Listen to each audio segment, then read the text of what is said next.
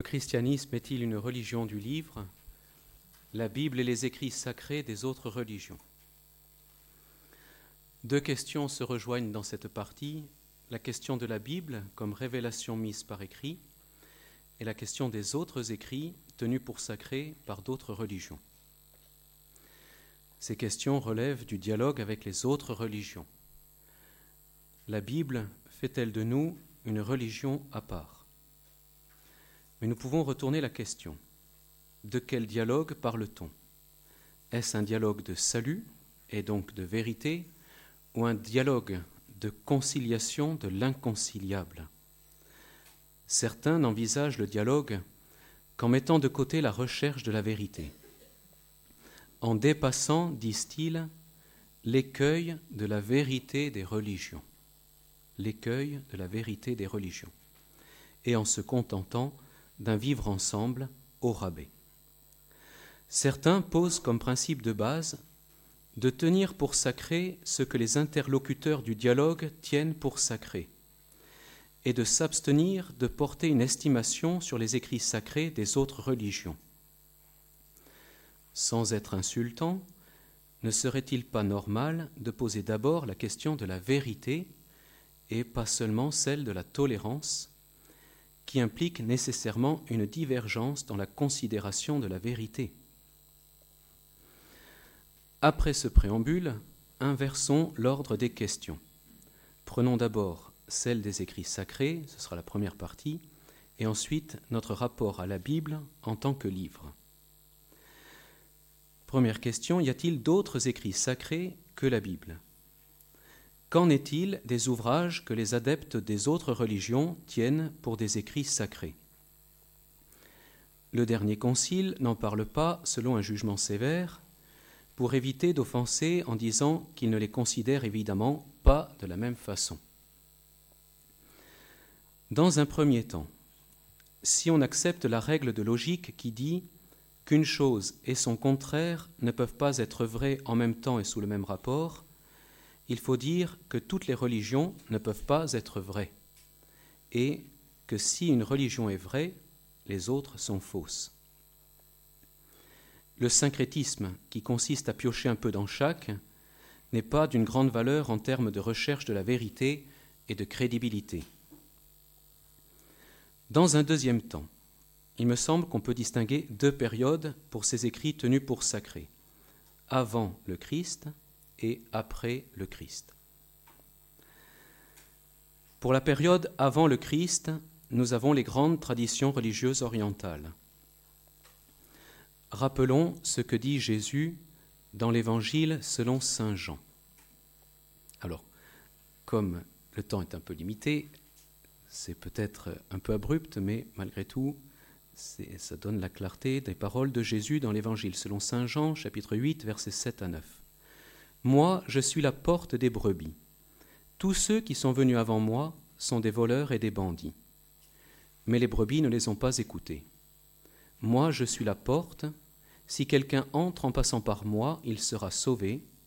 Il pourra entrer, il pourra sortir et trouver un pâturage. Le salut plénier ne vient donc pas par quelqu'un d'autre que Jésus.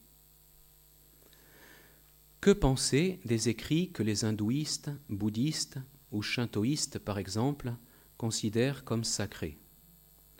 Nous pouvons penser qu'ils bénéficient des lumières que Dieu avait données à Adam et Ève, à Noé et ses descendants, et qui ont été gardées et parfois approfondies comme sagesse humaine, comme réflexion humaine sur Dieu, mais non pas comme une révélation telle que Dieu l'a voulu pour préparer un peuple capable de recevoir son Fils unique comme Sauveur.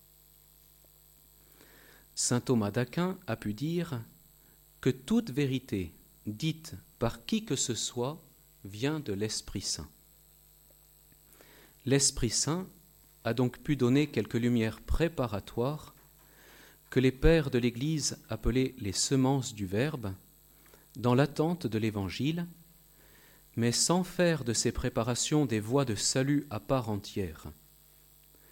Rappelons-nous l'importante déclaration voulue par Saint Jean-Paul II, Dominus Iesus, qui dit Parce qu'il veut appeler à lui tous les peuples en Jésus-Christ et leur communiquer la plénitude de sa révélation et de son amour, Dieu ne manque pas de se rendre présent de manière multiforme, non seulement aux individus, mais encore aux peuples, par leur richesse spirituelle, dont les religions sont une expression principale et essentielle, bien qu'elles comportent des lacunes, des insuffisances et des erreurs. Les livres sacrés des autres religions, qui de fait nourrissent et dirigent l'existence de leurs adeptes, reçoivent du mystère du Christ les éléments de bonté et de grâce qu'ils contiennent. Pour la période après le Christ, le raisonnement est plus facile. Donc là aussi c'est un peu schématique, mais il me semble que ça donne l'orientation générale. Nous pouvons nous limiter à Mahomet, aux Mormons et aux témoins de Jéhovah. Du moment qu'ils sont en contradiction avec le Christ, ou qu'ils ajoutent quelque chose, nous pouvons écarter leur prétention à indiquer une nouvelle voie de salut qui relativiserait le Christ. Un argument très fort a été donné par Tertullien, un père de l'Église très intelligent, un des premiers en langue latine. Le point fort de la civilisation romaine antique était le droit, le fameux droit romain. Tertullien en avait retiré une notion précieuse la prescription, donc c'est un terme qu'on utilise encore dans le droit. Appliqué au cas présent, lorsque les califes musulmans viennent 600 ans après les apôtres et disent Vous nous avez trompés, ce que vous dites d'Abraham, Moïse, la Vierge Marie et Jésus n'est pas vrai. Nous allons rectifier tout cela grâce au Coran de Mahomet. Nous pouvons répondre Désolé, il y a prescription vous, faites une double erreur. Les écrits nous sont transmis fidèlement depuis 500 ans, pour les plus récents, donc le Nouveau Testament, en différentes langues, dans tout le monde habité. les empereurs et nos adversaires ont su quelle est notre foi. Il y a prescription. Nous ne voyons pas avec quelle prétention vous pourriez nous enseigner une nouveauté contradictoire concernant le salut. Première erreur. Depuis 500 ans, nous avons des saints qui, depuis les apôtres, transmettent fidèlement, avec cohérence et au péril de leur vie, les Écritures saintes. Nous ne voyons pas à quel moment il y aurait eu une infidélité grave généralisée, donc pas simplement dans un ou l'autre endroit, mais partout en même temps, qui permette de dire qu'ils nous ont trompés et que nous avons besoin de vos lumières. Deuxième erreur. Et le même raisonnement peut être suivi pour les Mormons, qui pensent avoir retrouvé la lumière en 1820 ou les témoins de Jéhovah en 1870. Deuxième question. Le christianisme est-il une religion du livre? Nous en venons à la place de la Bible dans notre religion catholique. La Bible est un livre, c'est indéniable, mais ce n'est pas un livre comme les autres. Il est tout entier formé d'éléments convergeant vers le Christ, le Christ y est annoncé comme sauveur dès le troisième chapitre, et sa généalogie est la raison de la présentation des premières familles. Puis cette présentation se restreint à Abraham et sa descendance, puis à la descendance de Judas, et enfin David, pour, toujours pour la même cause. Ce qui est considéré comme secondaire par rapport à cette ligne de rédaction n'a que peu de place. Pour les Juifs, tous les prophètes, sans exception, n'ont prophétisé que pour les jours du Messie. Ceci est une citation du Talmud. C'est un fait que Dieu a demandé à certains d'écrire. Lui-même a écrit de son doigt sur les tables de pierre qui seront conservées dans l'arche les dix commandements. Mais avant tout, Dieu a parlé. Il existe un ensemble bien plus vaste que la Bible de cette communication de Dieu avec Adam et ses descendants.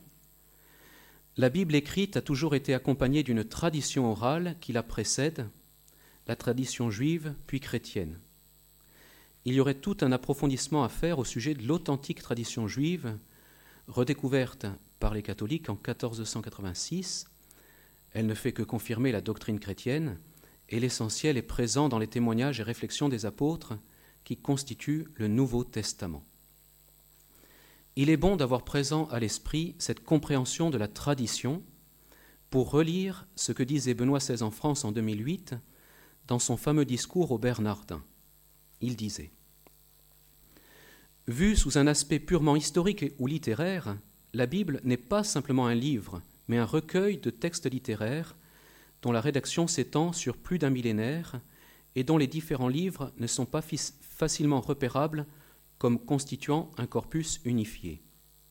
Avec raison, dans le Nouveau Testament, la Bible n'est pas de façon habituelle appelée l'écriture, mais les Écritures, qui cependant seront ensuite considérées dans leur ensemble comme l'unique parole de Dieu qui nous est adressée.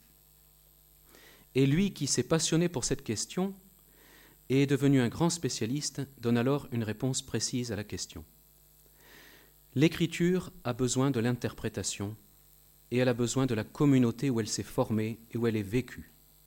En elle seulement, elle a son unité et en elle se révèle le sens qui unifie le tout. Dit sous une autre forme, il existe des dimensions du sens de la parole et des paroles qui se découvrent uniquement dans la communion vécue de cette parole qui crée l'histoire. Ce sont des paroles très riches à méditer. Je la relis peut-être cette dernière.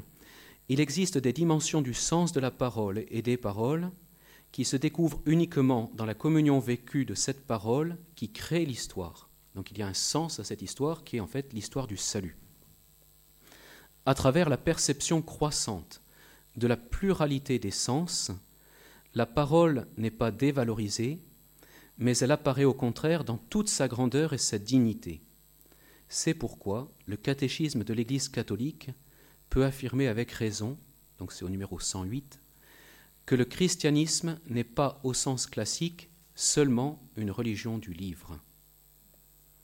Le christianisme perçoit dans les paroles la parole le logos lui-même, donc qui est le terme utilisé par Saint Jean dans son évangile pour désigner Jésus. Logos qui déploie son mystère à travers cette multiplicité et la réalité d'une histoire humaine. Alors juste avant de venir, nous sommes allés à la cathédrale de Sens et il y a un très beau vitrail qui représente euh, le bon samaritain et puis il y a dans un coin du vitrail le buisson ardent où Moïse euh, parle à Dieu, et dans ce buisson, en fait, est représenté Jésus, donc le Logos qui lui parle à ce moment-là. Or, de fait, euh, Jésus n'était pas encore venu sur la terre euh, dans le sein de la Vierge Marie, mais ce qu'accomplit l'artiste, c'est bien ce lien entre le Logos qui parle à Moïse, même à travers le buisson ardent. Cette structure particulière de la Bible est un défi toujours nouveau posé à chaque génération. Selon sa nature, elle exclut tout ce qu'on appelle aujourd'hui fondamentalisme. La parole de Dieu, en effet, n'est jamais simplement présente dans la seule littéralité du texte. Pour l'atteindre, cette parole de Dieu, il faut un dépassement et un processus de compréhension qui se laisse guider par le mouvement intérieur de l'ensemble des textes et, à partir de là, doit devenir également un processus vital qui passe dans nos vies ce n'est que dans l'unité dynamique de leur ensemble que les nombreux livres ne forment qu'un livre. La parole de Dieu et son action dans le monde se révèlent seulement dans la parole et dans l'histoire humaine. Fin de citation de Benoît XVI. Conclusion. La réponse aux questions posées est donc la Bible est le seul livre que nous devons tenir pour sacré car il est inspiré.